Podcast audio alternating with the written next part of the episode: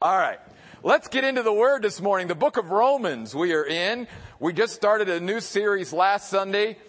And uh, some people ask, you know, well, Pastor Jeff, you know, why aren't you doing maybe something special or specific for Easter? Let me just share with you quickly my personal philosophy of that. My person, and I'm not saying that if you have a different philosophy, you're wrong. It's just diversity within the body.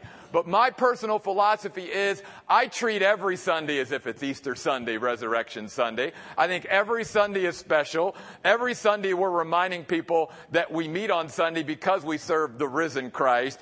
And so I, I just feel like, you know what, every day is special with God and every Sunday is special. And so we just sort of do what we always do at the Oasis every Sunday. We don't necessarily make anything special uh, on Easter or any other Sunday. It is is what it is. Some people like it, some people don't, but that's just sort of my personal philosophy. And so we started in the book of Romans last week, and we're going to continue in the book of Romans, but I think it's going to be good. So we'll talk about that. So I want to I want to go back, though, to what we introduced the book of Romans with last week, just to set this up. For those of you that weren't here last week, sort of allow you a little bit of, of catch up.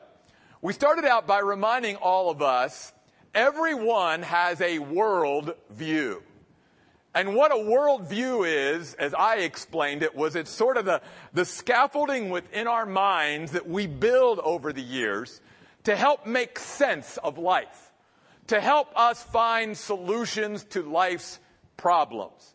And there is one letter whose purpose in the Bible is sort of to declare our Christian worldview. And that letter is the book of Romans. Now, Paul starts out last week by talking to us about the subject of surrender, first of all, uh, because he's writing to those who claim to have a relationship with God through Jesus Christ. And he wants to start out on the foundation of surrender, I think for a couple reasons. One, he wants to remind us that though there are many who claim to be followers of Christ, that in reality, many who claim to be followers of Christ actually lead their own lives and, and, and try to get Jesus to sort of follow them instead of the other way around. In other words, instead of us following God's lead in our life and letting him be the leader, the Lord, we end up sort of taking our life where we want to and hope that somehow he gets on board with our plans and our purposes and that he's okay with it. And then I went on to talk about the nation of Israel in, in an illustrative way about this whole concept. Because though God quickly saved the nation of Israel out of Egypt, it took years for God to, in a sense, remove Egypt out of Israel, because while they were in Egypt, uh, they had been, uh, they had the priorities, the value system, the perspective of, of Egypt sort of ingrained within them. And so even though he saved them, delivered them out of their slavery and bondage in Egypt, it took years to get all this other stuff that they had learned in Egypt out of them. And I, I made the point that they were saved, but they weren't surrendered. And that's why they wandered for years before they, this one generation, could finally enter into the promised land. And I made the point that that's where a lot of Christians are, which I think is why Paul starts out on the subject of surrender, because he's saying, look, you could be saved, but if you're not surrendered to God, then you're still going to have a very difficult time making sense of many things in life, even things that happen to you or things that you see, because things only start to make sense to those who are surrendered. We only find the solutions that God has to life's problems, whatever they are, whenever we are surrendered. So that's why Paul starts out on that subject. He's just asking all of us, are we sort of like the Israelites? Have we been saved, delivered out of you know, our bondage in sin, and God has set us free, but yet we've never really throughout our Christian life really surrendered to the Lordship of Christ, and we keep wandering and we keep sort of spinning through life, and we never really seem to get any traction and make any real progress and get anywhere spiritually because we've never come to that place of surrender. And so Paul challenges us on that right from the get-go. But now Paul, as we saw last week, ended up in verse fifteen by sharing his passion and excitement to come to Rome, the center of the world at that time. I mean, the, the Roman Empire was in charge, so Rome was like the center of the world. And everybody who was, you know, there was representatives of people from all over the world in Rome. It was like a microcosm, if you will, of the world at that time. And if something could sort of find a, a place in Rome, then it certainly could begin to influence the rest of the Roman Empire during that time. So Paul says, I'm passionate about coming to Rome because he said, I want to share such news from God to you that I think will change your life, especially if you're willing to surrender to it, to take God at his word, to see things from God's perspective. And so he says, I can't wait to get there to share this news with you. And he says, I'm prayed up, I'm studied up, I'm wound up, I want to get there. I want to come to you and share the gospel. And then in verse sixteen, he says this. This is why I'm so passionate. I'm so anxious to share this news from God to you. Because he says, I'm not ashamed of the gospel of Jesus Christ, for it is the power of God to salvation to everyone who believes, to the Jew first and then to the Greek. Notice, first of all, Paul says, I'm not ashamed. He says, I'm not embarrassed about this news from God that I'm going to share. I don't lack courage in sharing it. I'm not reluctant to share it. In, in a sense, in a different way, he's saying, I'm proud of the gospel. I'm proud of this news that I can share with you because I so believe in it. And I have this personal conviction, and I've seen how the news that God gave to mankind, how when I was willing to surrender to it, how when I was willing to receive it, how it has so transformed and changed my life. I really believe in this with all my heart. That makes a big difference. You know, whether you're talking retail, sales, business, whatever, even maybe places and things that you do and that you work for. It's going to make way more of an impact on other people if they can see in your life that you really, you really believe this. That this isn't just something that you're paid to say or, or paid to do or whatever, but you really believe in it.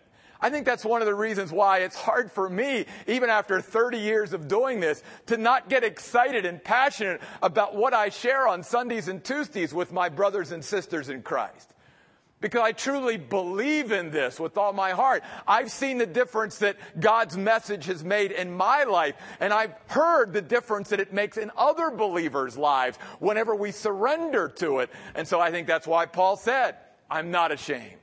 I'm proud of this news that I'm going to share because it is the gospel, literally the good news. But we're going to see why it's such good news in a minute. But in essence, too, it just means God's message to us. And, and that reminds us that God took time to reveal certain things to humanity that he created. And then Paul goes on to say, I'm not ashamed of the gospel of God because it is the power, we're going to get to that in a minute, for salvation. This word in the Greek language is a broad termed word. It, it has many shades of meaning. Don't limit this word, as many Christians do, to just describing the moment that a person places their personal faith in Christ as their Savior and becomes a child of God. That certainly is one of the meanings of this word, but it means so much more than just that. It means to be rescued. It means to be delivered. It means to be restored and even preserved and made sound and made whole and even healed. So this word salvation doesn't just get applied to that moment that a person places their faith in Christ and becomes a child of God. This word speaks about our whole life with God. Because even after, because again, Paul's writing to Christians here, even after we become a Christian, we are still experiencing, hopefully, salvation. Because even though our salvation, if you will, initially is just a moment in time, that moment when we truly by faith commit our lives to Jesus Christ, there's still ongoing effects of that decision and our faith in that God that lasts until we go to heaven, and as long as we're alive. Because even as Christians, we all know, there's times where we need to be rescued. We need to be delivered. We're going through a restoration process. We talked about that in First Peter. We need to be preserved through, through things. We need to be made sound and made whole and even healed from things. And Paul says, that's why I'm not ashamed of this message from God to us. Because it has the power to be able to save. Here's the problem. Key word last week was surrender. Key word this week, reality. Reality. I want you to think about that word. I don't want you to just think about that word today. I want you to think about that word for days and weeks to come. Because really the rest of what Paul's going to talk about throughout the rest of this letter to the Romans is all about getting in on God's reality. And the reality of what's true in our lives and the reality of what we see around us. Because here's what Paul is saying. He's saying throughout history, even up to today, many human beings, instead of really living in reality and facing what life really is and where they are with God or all this, that they choose at some point in time to begin to live in a fantasy world. In a world of make-believe, in a world of imagination, or in a world of denial. In other words, here's what's really happening, but if I don't think it's really happening, somehow it's going to be okay. I-, I can deny what's really there, or I can just send myself to this other fantasy, make-believe world that I want to live in, even though this is really what life is, and somehow it's going to be okay in the end. Somehow I can deny reality, and somehow it's going to be okay. And what Paul here is saying, first of all, is, no, it's not going to be okay. It's not. Because reality is what it really is. And because we live in a world that God created, it's His reality. And especially if we deny the greatest reality in the universe is the existence of God and the reality of God. If we live our lives as if God doesn't exist, then we have removed the greatest reality that there is. And then we really have no reality left. Because we've pushed the greatest reality aside. And here's why Paul wants us to face reality. Paul would use his own life as an example. He could say, I could have lived the rest of my life as Saul, as the greatest persecutor of the early church. By the way, as we talked about last week, a brilliant man. A, a man that was just absolutely intellectually brilliant. And a proud man who had been educated at the greatest universities, if you will, of his day, who knew at least four or five languages fluently. This man could have held his own in debate, as we saw, with anybody in the world at that time. And yet Paul had to face reality one day on his way to Damascus to actually persecute more Christians. He had to face the reality and humble himself and realize, I was wrong about Jesus Christ, and I was wrong to persecute the church. And my whole life up to this point has been lived, in a sense, in the wrong direction. and I poured all of my energy and all of my intellect and everything into the wrong thing all these years. But when I was willing to face the reality that I wasn't right with God and that there was something wrong between me and my God, and I was willing to admit that I was wrong and face reality, he said, that's when I really began to live. Because I had to face the reality of who I was. And I had to face the reality that me and God weren't okay, because I was wrong about Jesus Christ. See, that's why Paul says the gospel is so important. Because one of the things it will do is it's going to bring us to reality. And can I say, just as a, that's why a lot of people won't flock to churches that really get in and teach God's message. You know why? Because they want to continue to live in their fantasy world of make-believe and that everything's going to be okay and that they can still live in that denial instead of being faced week in and week out with how things really are. They don't want to deal with things as they really are. They don't want to face reality. They want to continue to deny that something's wrong.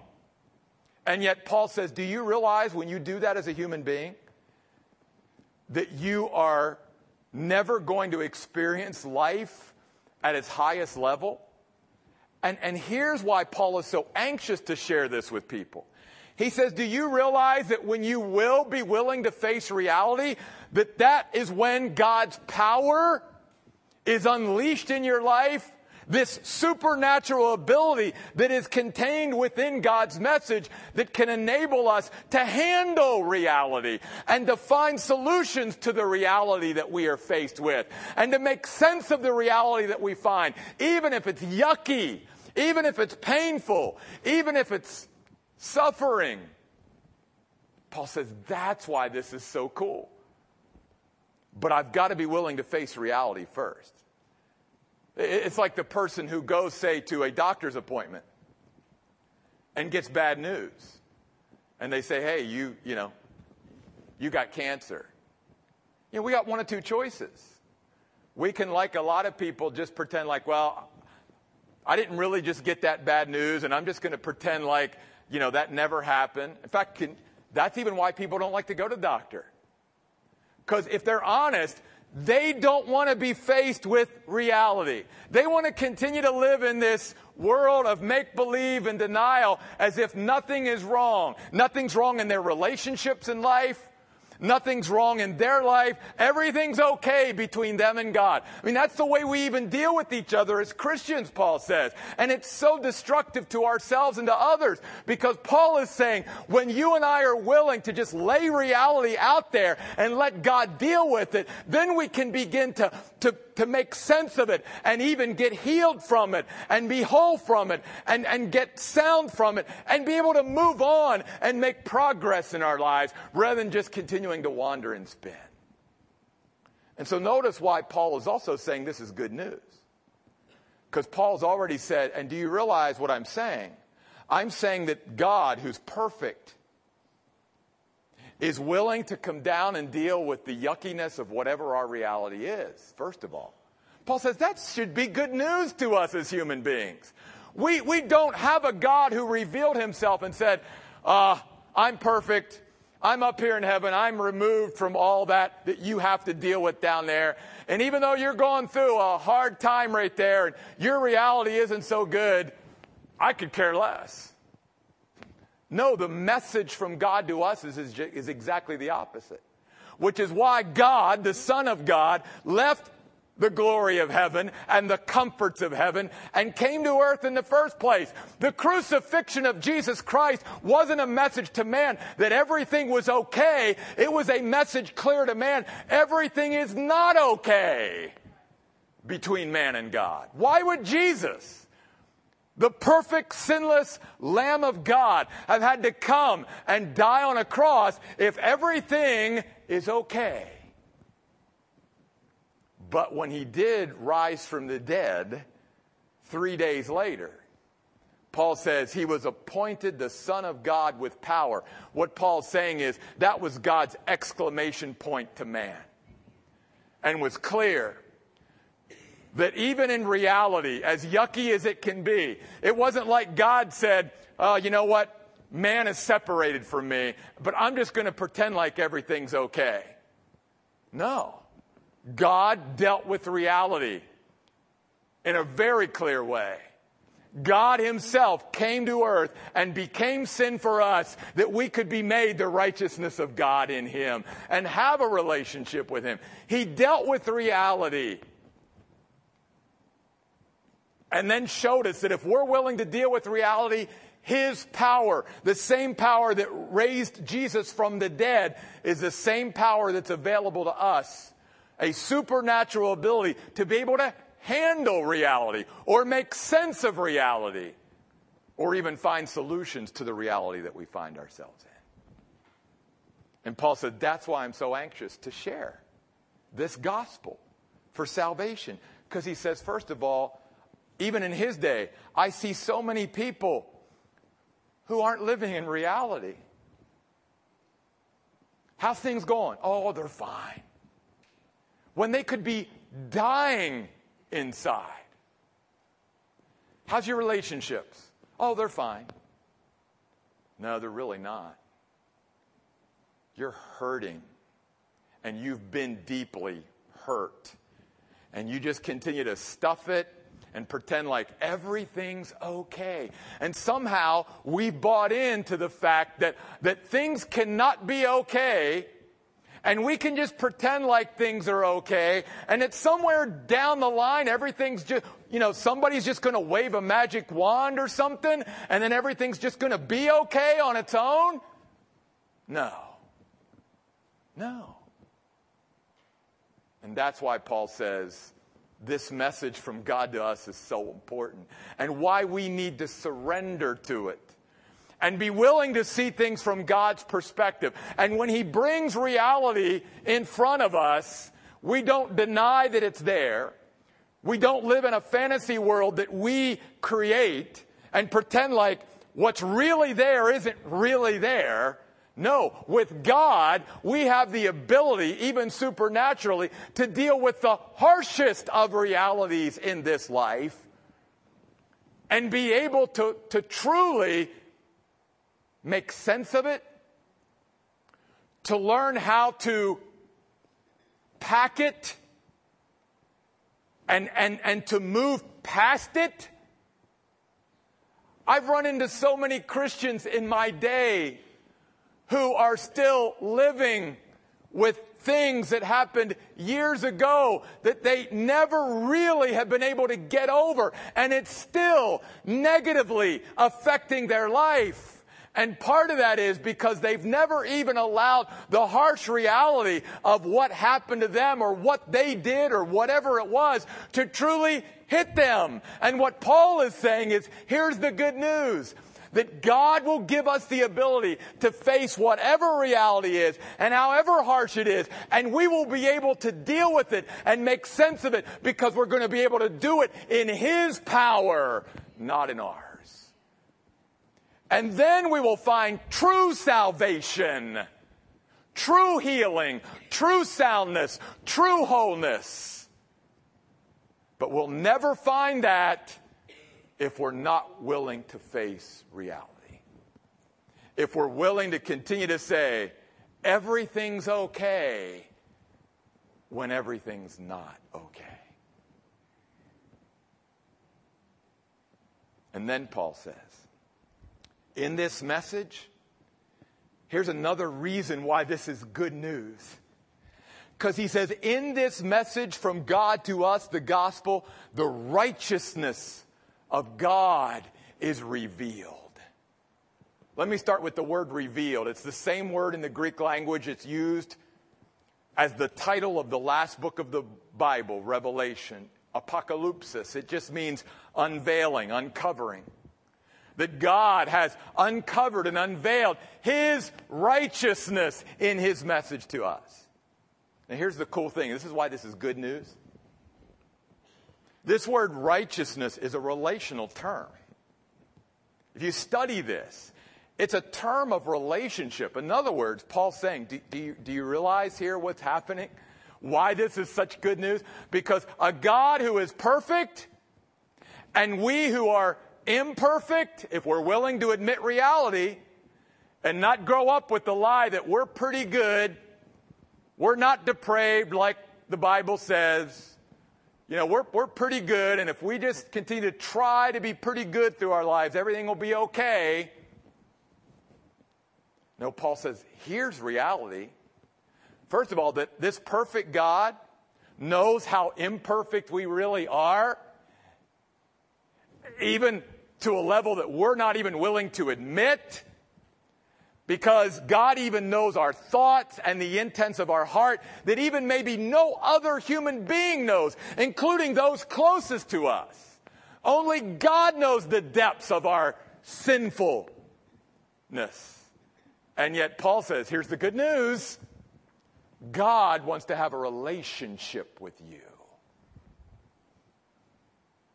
And the reality is, you and I can never be good enough on our own to somehow bridge that gap between our sinfulness and His perfection.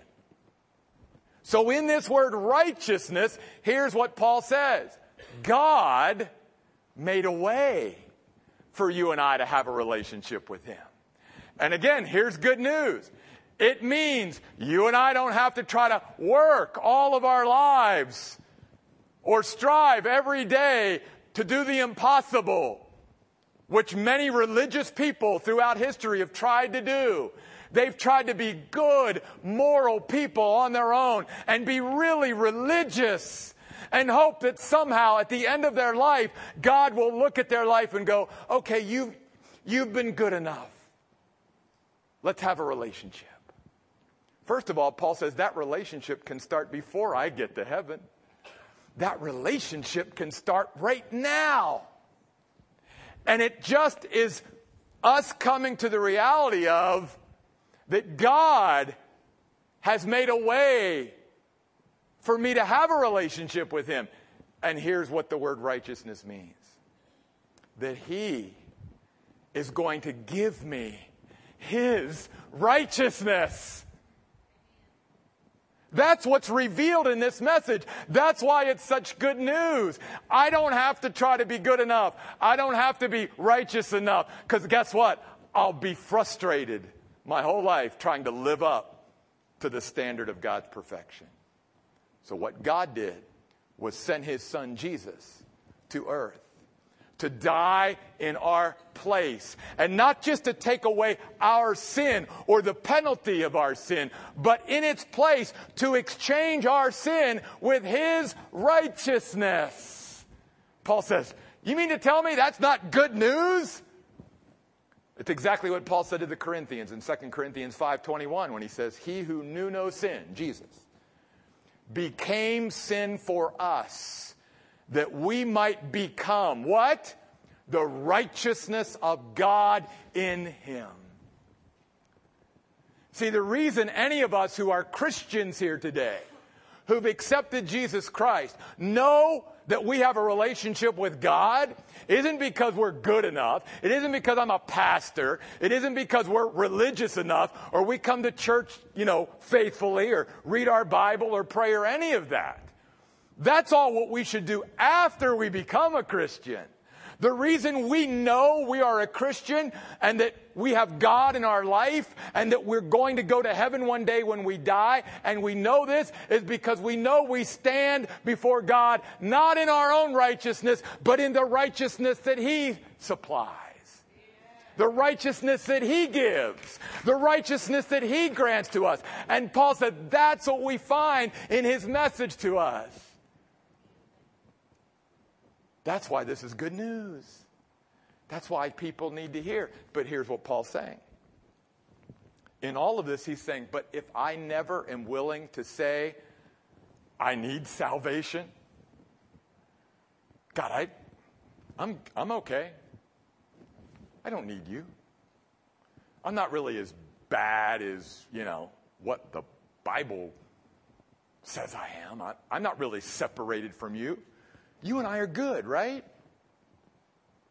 Until we are willing to face reality that apart from Jesus Christ and a relationship with Him, I have no relationship with God.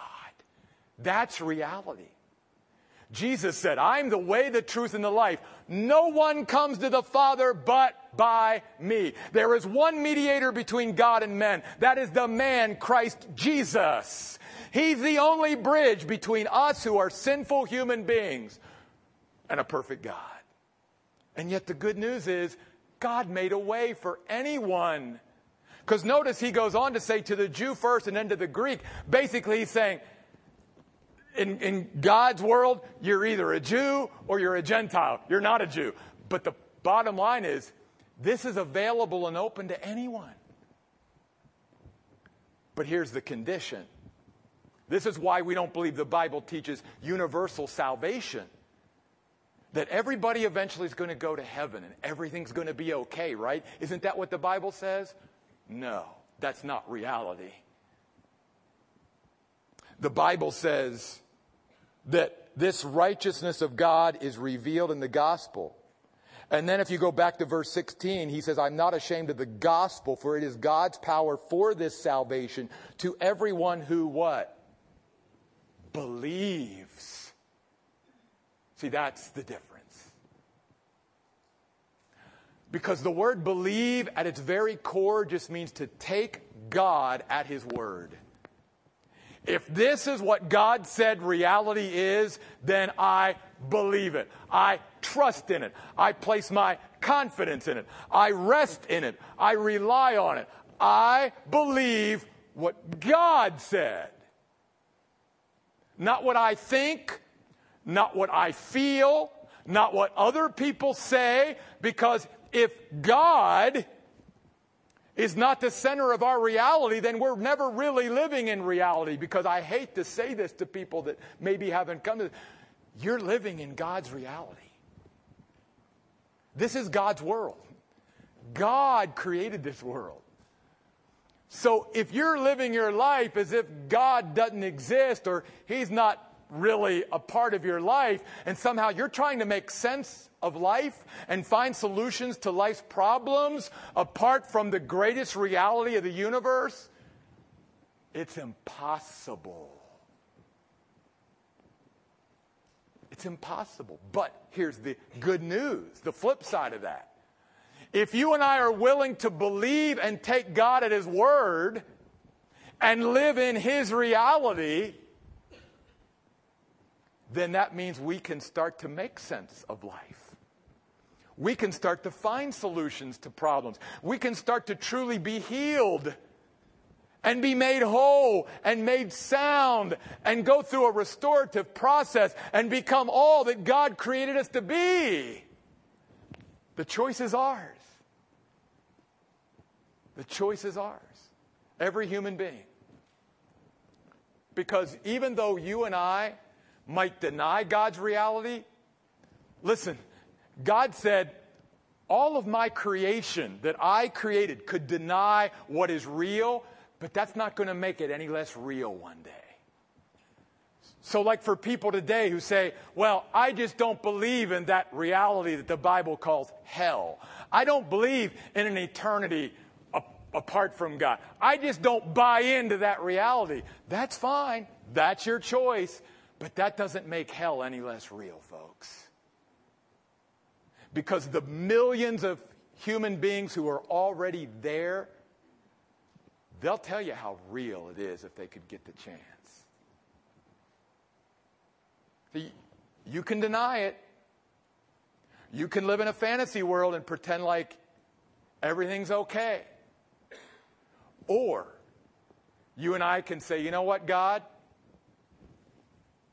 You're right, because you're God. I'm not. And I'm going to start to live by your reality. And I'm even going to start to face reality in my life. And when we do that, oh my, Paul said, it makes such a difference in our lives. Paul's testifying to it. I'll testify to it. I believe other Christians will testify to it, because notice what he goes on to say. For the righteousness of God, verse seventeen, is revealed in the gospel from faith to faith. He means from initial receptivity and surrender to God's message to continual receptivity and surrender to God's message. Because again, it's not just a faith or belief or trust that brings us into that initial relationship with God. It's a faith that we have to live by for the rest of our lives, which is why he ends these two verses by saying that the righteous will live by this kind of faith, or by faith they will truly live. This word in the Greek language is not the word bios, where we get our word biology from, a mere physical existence. Our heart beats, we breathe, we're existing. This word is the Greek word zoe, Z O E. It is a word that describes the highest quality of life, the kind of life Jesus talked about to his followers when he said, if you follow me and you take me at my word and you live in my reality, you will have abundant life. Life on a higher plane. Because you know why? Because when we take God at his word, that's when God's power is unleashed in our lives. That's when. That's when the supernatural ability that is built into his word, his message, is unleashed in our lives. And we can be able to handle reality rather than deny reality. And do I have to tell this group of people, like I would any group of people in the world in which we live, that we are living in a world that continues to go down the path of make-believe and fantasy? And even though we have television shows that are supposedly reality T V, I think we all realize, let's hope, that's not reality. And can I say that's why we have a growing suicide problem, and why we have a growing drug problem, and why we have a growing alcohol problem, and why I can go on and on with all the coping mechanisms that the world continues to become addicted to. Why is that? Because instead of facing reality and being able, with God's help, to deal with it and be healed from it and move past it, they have become prisoners in their own fantasy world. And they're being destroyed because they're not willing to face reality.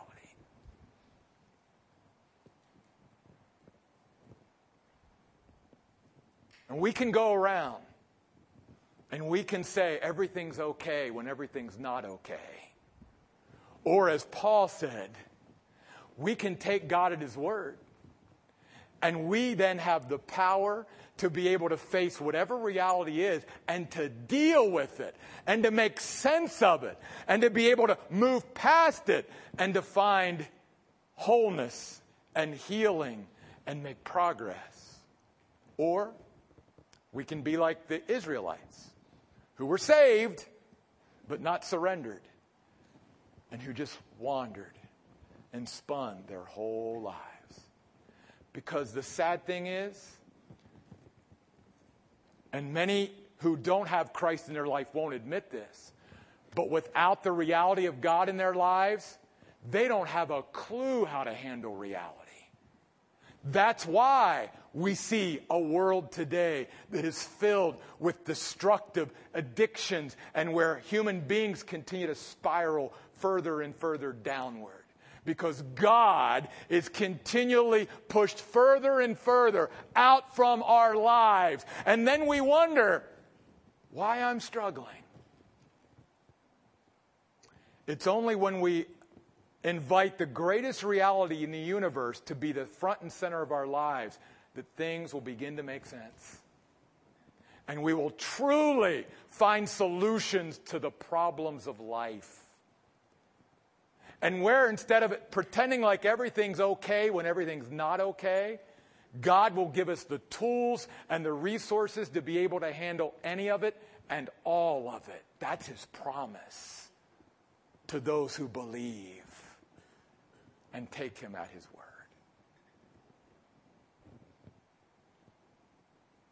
What's your reality today? Sir, Ma'am, what world are you living in? Are you living in God's reality? Or are you living in your own created reality that really isn't reality at all? And you're hurting. Can I tell you something today? And this is why I'm so passionate about this. Because all it takes is you surrendering to Jesus Christ, and you will begin to find in your life a power that you never knew you had. A strength, insight, wisdom, joy, peace. It will all come if you just open up your heart to Jesus. And quit saying everything between me and God is okay when you know, you know, you know everything's not okay. And what better day than a day like Resurrection Sunday to drive that stake in the ground and say, I'm tired of playing games. I'm tired of living in a fantasy world. I'm tired of this hurting world of denial. It's time to face reality. I want to leave you with these words before we wrap things up today. Some of you may have seen this over the years. Let me give you just quickly the background of this. There was a young man in Rwanda several years ago that was martyred for his Christian faith.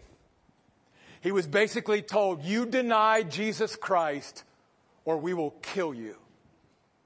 And this young man gave up his life for Jesus Christ and was killed in Rwanda several years ago. When some missionaries went back to this young man's home and started looking through his personal effects, and he didn't have much, there were these words scribbled on a pad in his place of residence. And I want to read this to you in closing. This young man said, I am part of the fellowship of the unashamed. I have the Holy Spirit power. The die has been cast. I have stepped over the line. The decision has been made. I am a disciple of Jesus Christ. I won't look back, let up, slow down, back away, or be still. My past is redeemed. My present makes sense. And my future is secure. I am finished and done with low living, sight walking, small planning, smooth knees, colorless dreams, tame visions, mundane talking, chintzy giving, and dwarfed goals. I no longer need preeminence, prosperity, position, promotions, plaudits, or popularity. I don't have to be right, first, tops, recognized, praised, regarded, or rewarded. I now live by presence, learn by faith, love by patience, lift by prayer, and labor by power. My pace is set. My gate is fast. My goal is heaven. My road is narrow. My way is rough. My companions few. My God is reliable. My mission is clear. I cannot be bought, compromised, deterred, lured away, turned back, diluted, or delayed. I will not flinch in the face of sacrifice, hesitate in the presence of adversity, negotiate at the table of the enemy, ponder at the pool of popularity, or meander in the maze of mediocrity. I won't give up, back up, let up, or shut up until I preached up, prayed up, paid up, stored up, and stayed up for the cause of Christ. I am a disciple of Jesus Christ. I must go till he returns, give until I drop, preach until all know, and work until he comes. And when he comes to get his own, he will have no problem recognizing me. My colors will be clear, for I am not ashamed of the gospel, because it is the power of God for the salvation of everyone who believes. Let's pray. Oh God,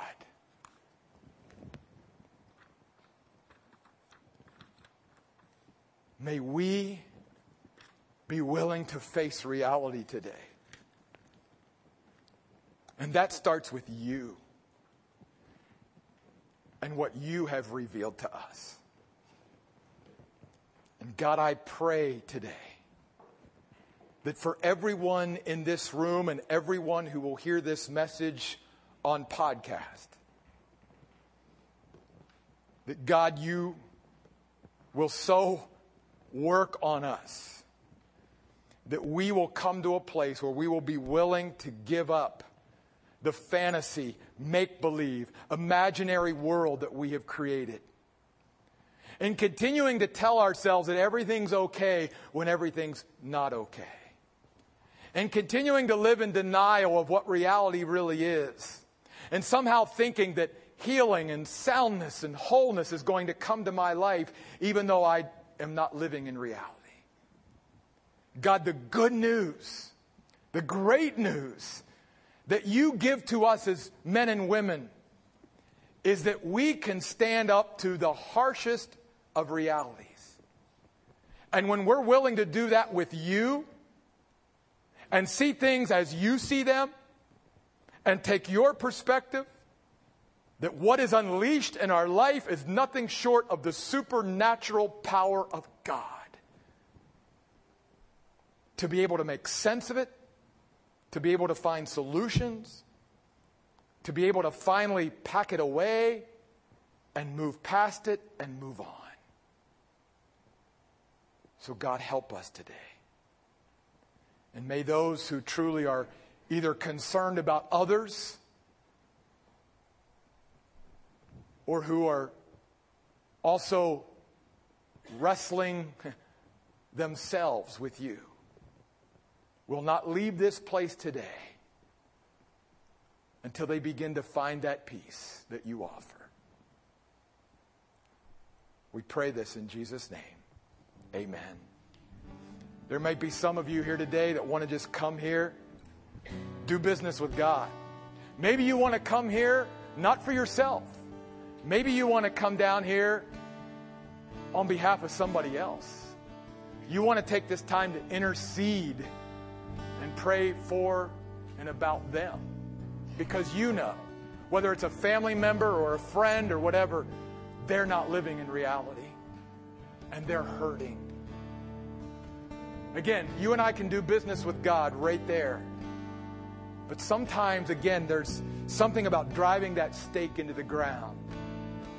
And we did this last week, and I feel compelled by the Lord to do it again this week, to open this up and say, you come if God is inviting you to come. And you join me down here if God is speaking to your heart. Maybe this is just for one person here. But when we're talking about the reality of our lives, I'm talking about things that can be really ugly. Don't buy into the lie of Satan that what you've done or what's been done to you is so bad, so horrific, so painful, so ugly that God can't deal with it or doesn't want to, because that's the good news, is that there's nothing so horrendous, so horrific, so ugly, so bad that God isn't willing to get involved and bring about healing and salvation. I'll give you one example in the last thirty years of my ministry, and I, I could have hundreds. But there was this young lady back in Virginia when we were first in ministry. She was a member of a satanic cult in Washington, D C She, even as a young lady, had done some unbelievable things in her young life. But she had to get to the point where she took God at his word, and where she realized that in spite of all the bad, that it was never too bad for God to get involved with, and that no one is beyond God's salvation. No one is unredeemable. No one is beyond healing with God. The only thing God asks is, will we face reality? It's when we're willing to face reality that true salvation can come.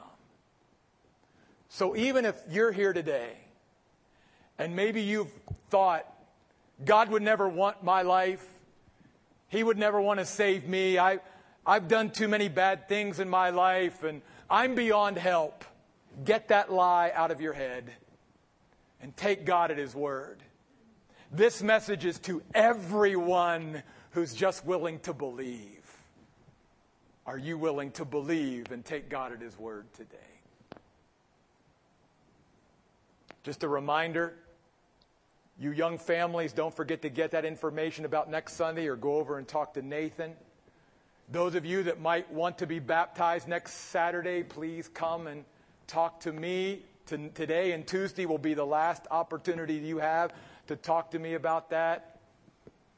And don't forget, any of you who are here next week, fifty-five and older, single, married, it doesn't matter. I'd like to meet with you for just a few minutes after the service. Guys, we're just getting started in the book of Romans. I can't wait to share with you what's coming.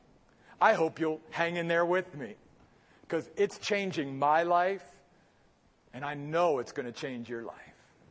I don't think any of us are going to be the same after going through this great book. Let's close in prayer. Father God, what can we say to a God who's willing to come down and deal with whatever reality is? No matter how painful, how harsh, how awful, how horrific, Lord, you're willing to come down and help us and heal us and make us whole. All you ask is that we stop living in denial. We stop living in a world of make-believe and fantasy and imagination, but that we just clearly face the reality of what really is. So God, I pray that that would begin today, if it's never been there before. And God, give us such hope. Hope, Lord, not only of what you can do and want to do in our lives, but a hope that we can carry to others in this world who are so desperately hurting because they're not willing to face reality. And they're trying to come up with all the coping mechanisms that they possibly can think of to deal with how painful life is, and they don't know what to do. And we have the answer. The answer's Jesus. Help us to take the answer of Jesus to them. Give us a great day today, Lord, with family and friends. And God, even use this young man that one day we will be reunited with in heaven from Rwanda. And may his commitment to you be a, an inspiration and motivation for us to stop being so complacent about our walk with you, but to really begin to mean business with you. Because that's when we will truly experience life. God, bring us back next week that you might, that we might place ourselves in your presence so that you can continue to do the work you want to do in us. And invite people to come with us who also need to hear your message. We pray in Jesus' name. Amen. Happy Resurrection Sunday, folks. God bless you.